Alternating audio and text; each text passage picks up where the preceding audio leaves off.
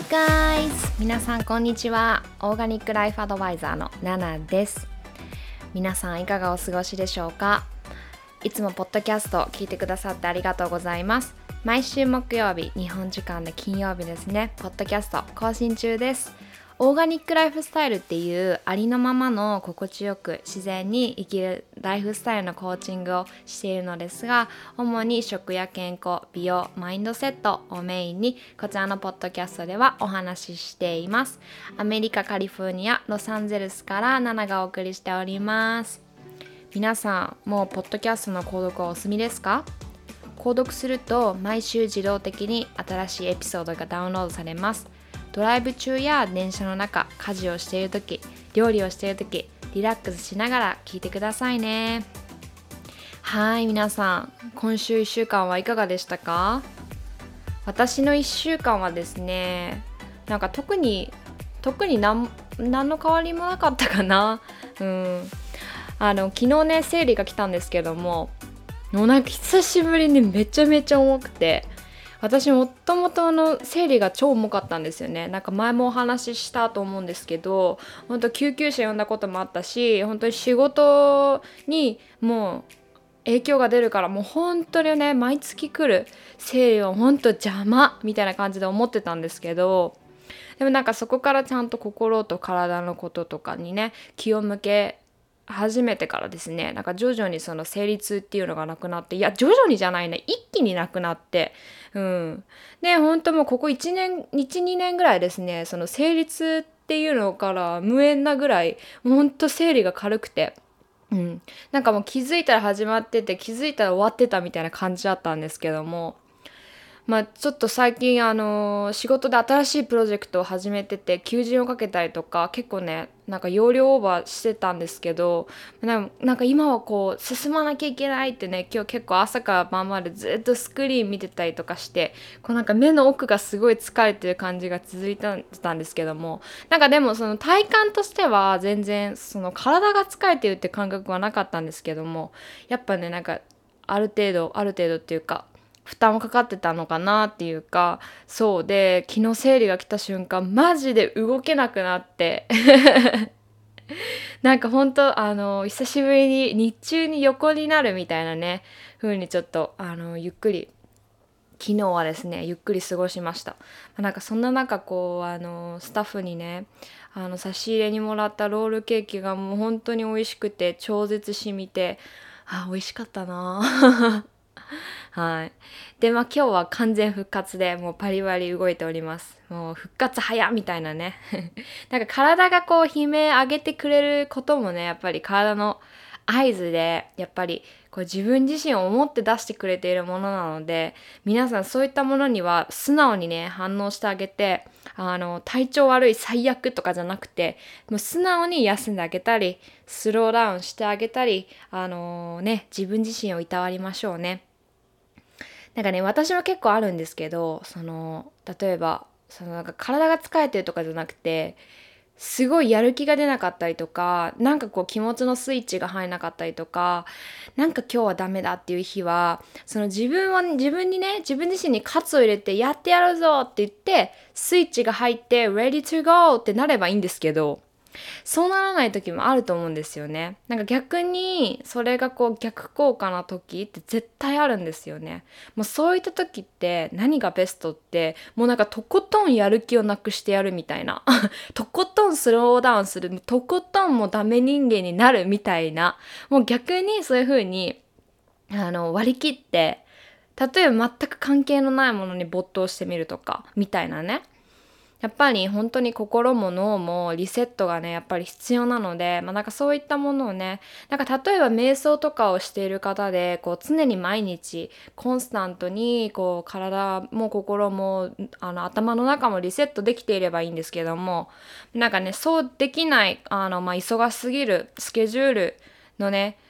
あの皆さんも多い皆さん、まあ、そんな忙しいと思うんですよ。うん、なんかそういう時は特にですねこう自分にあの休む自分に優しくする自分をいたわるねセルフケアっていうのをねしてもいいんだよってまああの必要な時なんだよってねもし体調を崩したりとかすごく疲れてる時とかやる気がないなっていう時はもう素直にねそれに従ってあのそういうふうに自分自身を思ってあげてほしいなって思います。はい。なんか結構私 DM とかでいただくんですけどその仕事が限界だけどでもその一緒に働いてる人だったりとかコーワーカーの人を思うとその周りの人にあの迷惑をかけたくないから休休めないとかねで結構この悩みって日本でよくあると思うんですよ。うん、なんかやっぱり周りに迷惑かけてまでして自分は休んでもいいのかみたいなねいいんです。はい。まあね、確かにねやっぱり仕事ってなるとやっぱり大人の事情とかってたくさんあると思いますし、ね、やっぱり仕事であのお金をいただいてでそのお金で自分の生活を支えてる方がほとんどだと思いますしやっぱりそうなるとあの全てのね流れがこう崩れるっていうところでやっぱり休みたいけど休めないみたいな後のこと考えると休めないみたいなね人もやっぱり多いと思うんです。うん、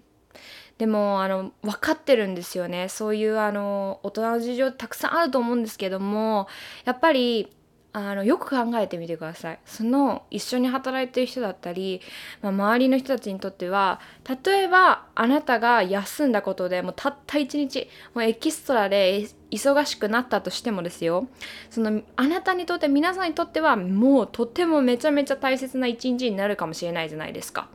そこでやっぱり疲れてる気持ちっていうのをリセットできたリリセットできたりだったりねめっちゃ噛むな今日。うん、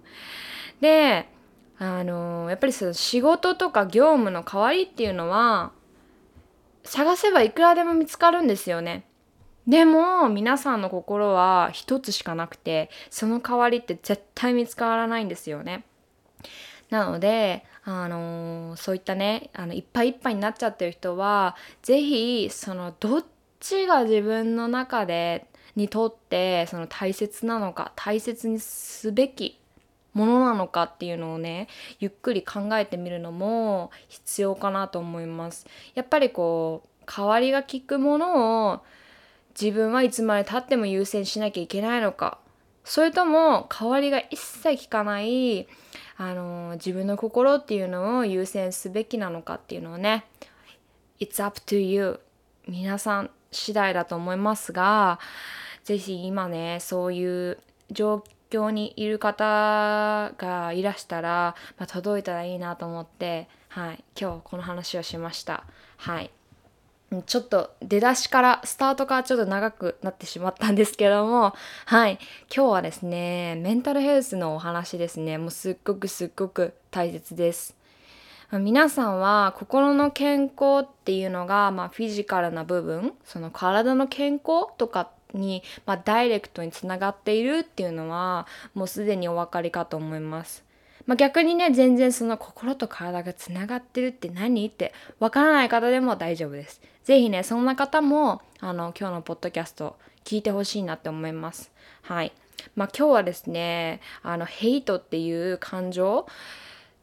あと憎しみっていう感情とどうやって向き合うかっていうことをねあのお話ししていきたいなと思うんですけども、まあ、日本語でヘイトって、まあ、嫌いとか、えーと、憎しみとか、まあ、なんかそういったこう込み上げてくるような何て言うんだこう怒りっていうかそういう強い感情のことを指さすと思うんですけども、まあ、ヘイトっていうね単語は英語で言うともう非常に強い言葉なんですね。なんか例えばカップルとかでこう喧嘩して嫌いとか言い合ったりとかよくあると思うんですけどこのヘイトを例えば自分のパートナーとかにこっちで使うとですねもう非常にあの意味が重くて例えば「I hate you」とか言うと多分アメリカ人はびっくりしてしまうと思います。まあ、こういったですねこうヘイトっていう強い言葉の通りやっぱりこう感情とですね照らし合わせてももうヘイト憎しみっていうのはねもうすごくあのパワフルなものなんですけどもまあこれはあの誰しもが感じることで人間である限りですねもうそれは向き合っていかなきゃいけないことでもあります。はい、でもこうだからといってですねこう諦めなのではなくてヘイトとか憎しみっていうのはうまくコントロールしてあげるっていうことがね必要になります。はい。まあ、私もですねこのヘイトとか憎しみっていうのにもう長年支配されていたなと思うことがいまだにねあのいくつかあるんですけどもあの、まあ、手放せたっていうかそれにこうあの振り回されないようになったきっかけだったり、まあ、それに対してこう許しを持ってたきっかけっていうのを、まあ、今日はねあのぜひ皆さんにシェアしたいなと思いましてこのトピックについてお話ししようと思います。はいまあ、ズバリこの自分の心の中にある憎しみだったり、えー、ヘイトへの向き合い方ですね。はいまあ、さっきさらっとそのヘイトは憎しみのような感情みたいなことを言ったんですけどももうその言葉の通りですね。なんか皆さんは過去を思い出すとなんか無性にムカつくとかああもう許せないとかあいつとか思う経験ってありませんか？ね、こういったものは本当にちっちゃいことから大きいことまでその物事の大きさとかっていうのはそこまで関係なくてそれが過去に起こった時に自分がそのものに対してどういった感情を抱いたかっていうのが大きなポイントです。はい、私の中で長年引きずっていた感情っていうのがあって、まあ、許せないって強くねどこかで思っていたあまりにあの手放せないものがあったんですけどもあの私の中でそのきっかけとなった出来事っていうのが私はあの子供の時にバレエを習ってたんですね。うん、で結構厳しい先生のもとでどのぐらいだろうもうおむつが外れてすぐ入ってえー、多分12歳になる前に辞めたか多分 10, 10年ぐらいね10年近く習ってたんですけどもやっぱりあの皆さんご存知の通りバレエって細くなきゃいけないんですよね。なんか細いけどたくましいあのスラッとしたあの筋肉のついた体がまたアートだったりするそれが美しいみたいな部分があるのでなのでやっぱりこの太ることっていうのにやっぱり非常にねあの制限がかかっていたんですよね、まあ、もちろん子供なのであのなんかそこまでこう厳しいあのなて言うんだろうな規制規制とかっていうのはなかったんですけどもやっぱりこう一緒にバレエをあの習ってる子同士でもやっぱり体型だったりとか足の細さ長さとかそういうのをですね比べられることっていうのがすごくすごくあったんですね。まあなんかそういうのをなんか私は誰々より細いとか誰より誰々よりかは太いみたいななんかもう常にやっぱり比較をされてることが多かったんです。なんか今考えたら別にそのうんと大したことないっていうかその大人たちも悪気があってそのバレエをしている私たちのね体型を比べたりとかしてたわけではないと思うんですけどもやっぱりその当時の小学生ぐらいの私にとってはもうそれはやっぱり大問題でそのすごくすごくその自分の体をね人の体と比べられるっていうことに対してやっぱりすごく傷ついてたんですよね。でそれをずっと抱えたまま大人になってしまったことからその体っていうものにもうコンプレックスをずっと抱いたままだったんですけどもうんまあ、そういったようにその子どもの時にその自分の体と人の体を比較され続けた経験でそこで得た傷みたいなのはなんとなくねそのなんか形のない感情みたいなのみたいな感じで私の心の中でずっと残ってたんですよ。うん、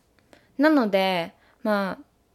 誰かにこうあの例えば体型のことをさらっと言われたりするとすごくすごくこう何日もへこんでいたりとかあのー、逆になんか「奈々ちゃん痩せたね」とか言われるとめちゃめちゃ喜んだりとかそのやっぱり体型についての悩みっていうのは、まあ、女子みんながね持っているものって思うと思うんですけどもその実際に体型とかを気にしないで生きる女子もサイズ関係なくいるわけですよね。うん、でその時に私の中で出てきたのはやっぱり子供の時に経験したそのバレエを習ってた時にあの体型をね周りの人たちと比較されて悔しいっていうあの憎しみのような感情となんかそれによって下がり続けた自己肯定感だったんですけどもはいまあなんかねその2つにこう気づけた時に私の中でめちゃめちゃメイクセンスだったんですよね。うん、なんか自分だけが持っている弱い感情とか感覚とかってこうさらっとこう流せたものがあったんですけどもなんか辿ってみればちゃんとその体型に対してコンプレックスがあったりとかあの人に体型の話をされた時にすごく react してしまうっていうのはちゃんと理由があってでそれが分かった時にパーッとね解放された自分がいるんですね。うん、なのでなんかわかんないけどむしあのいつもこう昔からある感情を突かれるとすごい疲れてしまうとか傷ついてしまうとかなんか異常に反応してしまうみたいなことがあったらこのですねやっぱり癒されてないトラウマだったりとかあの誰かに対して何かに対してのヘイトみたいな憎しみとかっていう気持ちがですねずっとずっと心の中に潜んでいる可能性がめちゃめちゃ高いです。はい。まあ、私の例を挙げるとその子供の頃に、えー、バレエをしていた人にですねこう常にあの自分の体型っていうのをジャッジされて人と比べられていたっていうあの、まあ、悔しい感情とその比べてきた人へのなんかこうヘイトの感情憎しみですね、まあ、これが重なってその感情だけ抱いたまま抱えたまま大人になってしまってそれがなんかこう自分の性格だったり思考の癖みたいなところにねあの大きな影響を与えていたってことなんですけどもあのやっぱり案の定私はその体型へのですねコンプレックスっていうのを抱えたままあの大人になってしまったのでやっぱりずっとずっとその体型に対して自信がなかったしダイエットとかで何度も何度もそう自分の体をねあの傷つけるようなあのー、なんか無理やり食べないダイエットとかそういうことをそういうことに走ってしまったりとか、うん、なんかそういうふうにねあのー、ずっと悩んでたんですよね。うん、じゃあどうやったら癒せるかってそういうね気持ちを癒せるかっていう、あのー、ところになってくると思うんですけどもあのいくつか、えー、ポイントを押さえたので今から皆さんにシェアしたいと思います。はい、まずですね1つ目、えー、その憎しみの気持ちや人を恨む気持ちっていうのを消そうとしなくていいです。はい。まあ、大体の人はですねその傷ついた記憶とか傷つけてきた人っていうのが忘れられずにですねあの忘れたいっていうことに気を向けることがすごい多か多いと思うんですね。で私もそうだったんですよ。うん、でもその心の中に残る感情っていうのはなんかもしかしたらその心の中にその感情が居続けることっていうのに意味があるのかもしれないと思うんですね。うん、なのでなんか憎しみを消すことができたら一番いいのかもしれないんですけども悔しいとか恨む気持ちっていうのはその許すっていう気持ちが持ってて初めて手放せるものなんですよね。だけども大体の人はこの許すっていう感覚が持てない感情が持てないからずっとずっと心の中にこびりついていると思うんですよ。うん、でもこういった感情っていうのは人間である限りみんなに感じるものであって何もこう自分だけが犠牲とかね思う必要もないかもしれません。っていうことはそのみんなが抱く感情なんだとかどんな物事かその出来事かその感情のサイズねが関係なく誰しもが抱く感情、まあ、そう思うと少し楽になれますよね。なので、まあ、そういったことをですねあの理解してその自分の中にある憎しみっていうのを忘れようとか手放そうとか考えないようにしようとかすればするほどそのどんどんね深いところにはまっていくような感じでそのなんかまるで忘れようと思うほどにこう忘れられなくなってしまうみたいなねそんな感じになってしまうんですよね。うん、で忘れようと思えば思うほど忘れられなくなるっていうのはそこにはやっぱり理由があるからで、まあ、そういったものへは忘れようとするのではなくて理解してあげて向き合ってあげてずっと付き合ってあげようっていうね風に思ってあげることがすごく大切かなと思います。なんか私もきっと心のどこかで人に自分の体のサイズをジャッジされたことだったりとかそれに対する拒否反応っていうのは未だにどこかあると思ってますでもそれをちゃんと認め合ってあげて受け入れた時うん、今こういうふうに皆さんにお話ししてるのも昔の私からしたらやっぱり考えられないことだったと思うんですけどもその一歩を踏み出せたっていうのはあのー、やっぱりそのうんと何て言うんだろうな。そうやってこう誰かにジャッジされて傷つく前にその自分で自分を癒してあげようとか自分で自分自身の味方になってあげるっていうね意識をあの持つことでその私が持っていた体型に対するコンプレックスっていうところにあの支配されることがなくなったっていう言い方の方が分かりやすいかな。伝わってますかね？はい。はい。ここで2つ目ですね。えー、憎しみとかヘイトっていう気持ちっていうのはその自分自身に理解して理解してもらいたくて湧いてくる、うん、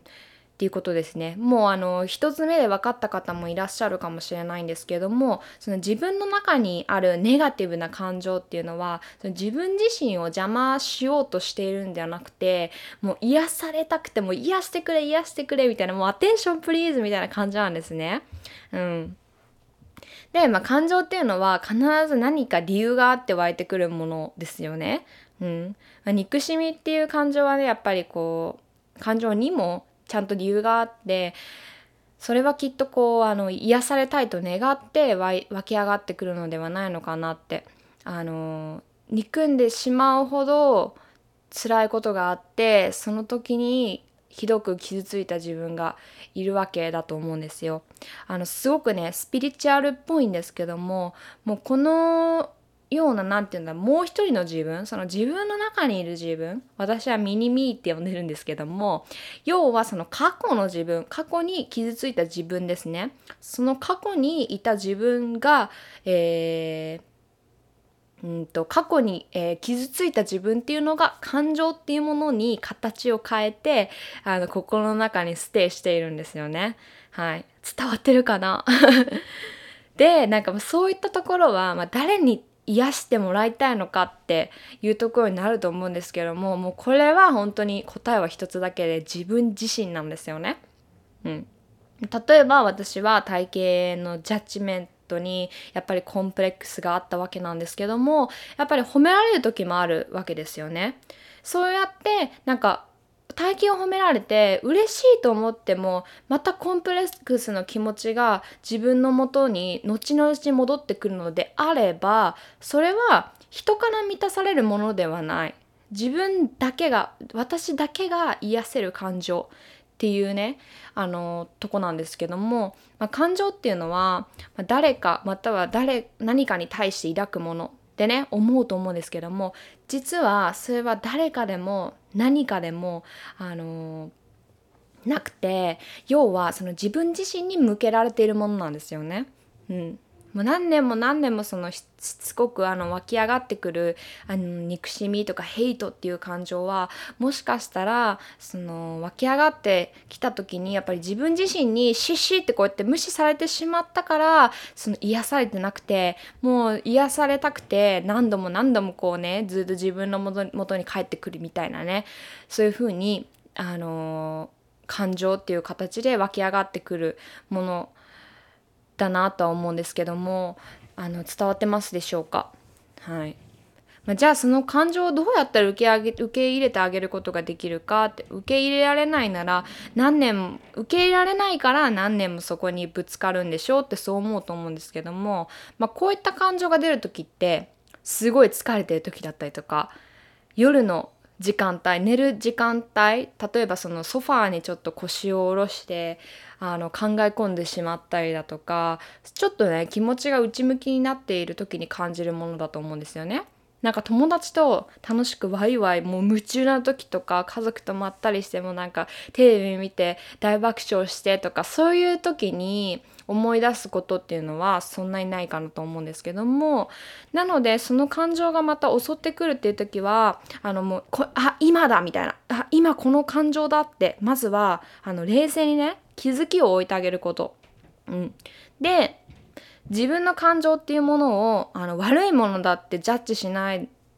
こと。はい。それをまたこうシッシッって排除しようとしたりとかなんか否定しようとしたりとかそういう風にするんじゃなくてその気持ちとか感情が自分のもとに舞い降りてきたらもうそのままなんかもうレディゴーしてあげる。あのもう今それでいい。なんかそう思ってもいい。そう感じてもいいってね。その湧き上がってきた感情をあのありのままに受け入れてあげるっていうことをしてあげることがベストかなって思います。まあ、簡単ではないかもしれないですしやっぱりね簡単であれば皆さんその感情とかあの対応の仕方みたいなところにね悩んだりすることもありませんよね。うん、でも向き合わずにいればいるほどそのね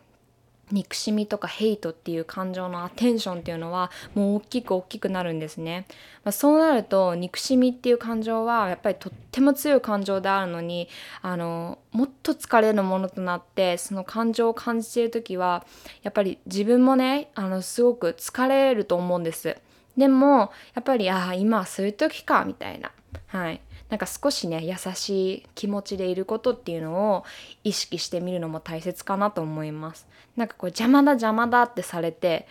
嬉しい人っていませんよね。うん。まあ、それは本当にこの地球上にあるもの全部感情とか魂とかもそうだと思うんです。はい。今日はかなりスピリチュアルですね。はい。まあね、その感情を忘れようとか手放そうとかこう無理やり思うよりも感情への向き合い方とか、まあ、優しい気持ちを向けてあげること、まあ、それをねこう続けていくことでその気持ちを受け止めるたびにいつしかですねその過去にえー、いた自分過去に傷ついた自分っていうのが癒されてそして安心してくれるようになるそうすると今の自分の気持ちもぐっと楽になれるまあそんなこともあります。はい。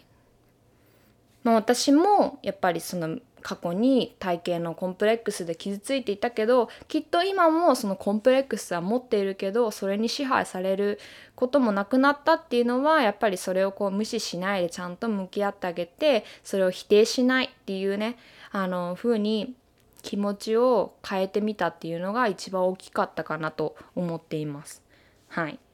ここで3つ目ですね。3つ目は、傷を持っていても幸せになれると知ってあげること。はい。まあ、きっとこれをね、ここまで聞いてくださっている皆さんは、きっと何か抱えてるものがあるからだと思うんですけども、あのー、でもそのこのね、傷を抱えながらでもあの幸せになれるっていうことを忘れないでください。はい。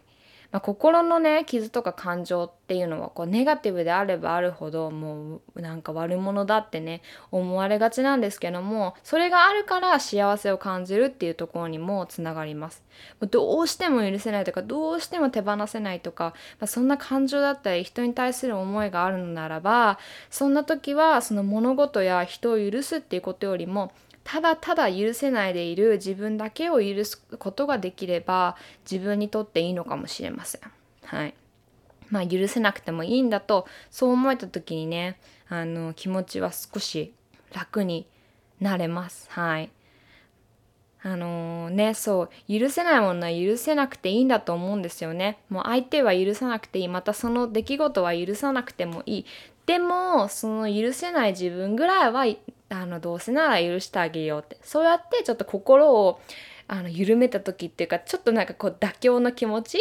みたいな風にあのあの思考を変えた時にですね徐々にその物事とか人に対する憎しみだったりこのヘイトっていうね強い気持ちだったりあとはトラウマっていうのをね手放していけるのだと思います。はい。それでは。今日はこんな感じで。はい。皆さんいかがでしたか？はい。何かねやっぱりあのー、悩むことってみんなあると思いますしなんかこう自分だけが自分だけがってね思う方もいると思うんですけども全然そんなことないですし私もなんかこうハッピーなことをハッピーハッピーなことをいつもこう発信してますけども全然あのーねすごいネガティブでダメ自分超ダメ人間だみたいな思ってる時期もあったりとかコンプレックスを抱えてる時があったりとかなんかそれからこう全部こう抜け出せたっていうわけじゃなくてうまくコントロールできるようになったってね。なんかそこであのそんなに大きな変化はいらなくてなんか本当に日々の積み重ね感情のね向き合い方だったりとか自分へのこうケアの仕方だったりとかちょっとずつをこう繰り返していくことでちょっとずつちょっとずつ変わっていけるもんだと思っています。はいまあ、ちょっとずつでもね確実にね変わっていければいいんですよ。1, 1ミリでもあの1日に進めてればいいって私はそう思ってます。はいそれでは今日はこんな感じでお会いにしたいと思います。えー、また来週もお会いしましょう。えー来週も皆さんにとって素敵な1週間になりますようにこちらから願っております。それではまたね。バイバーイ。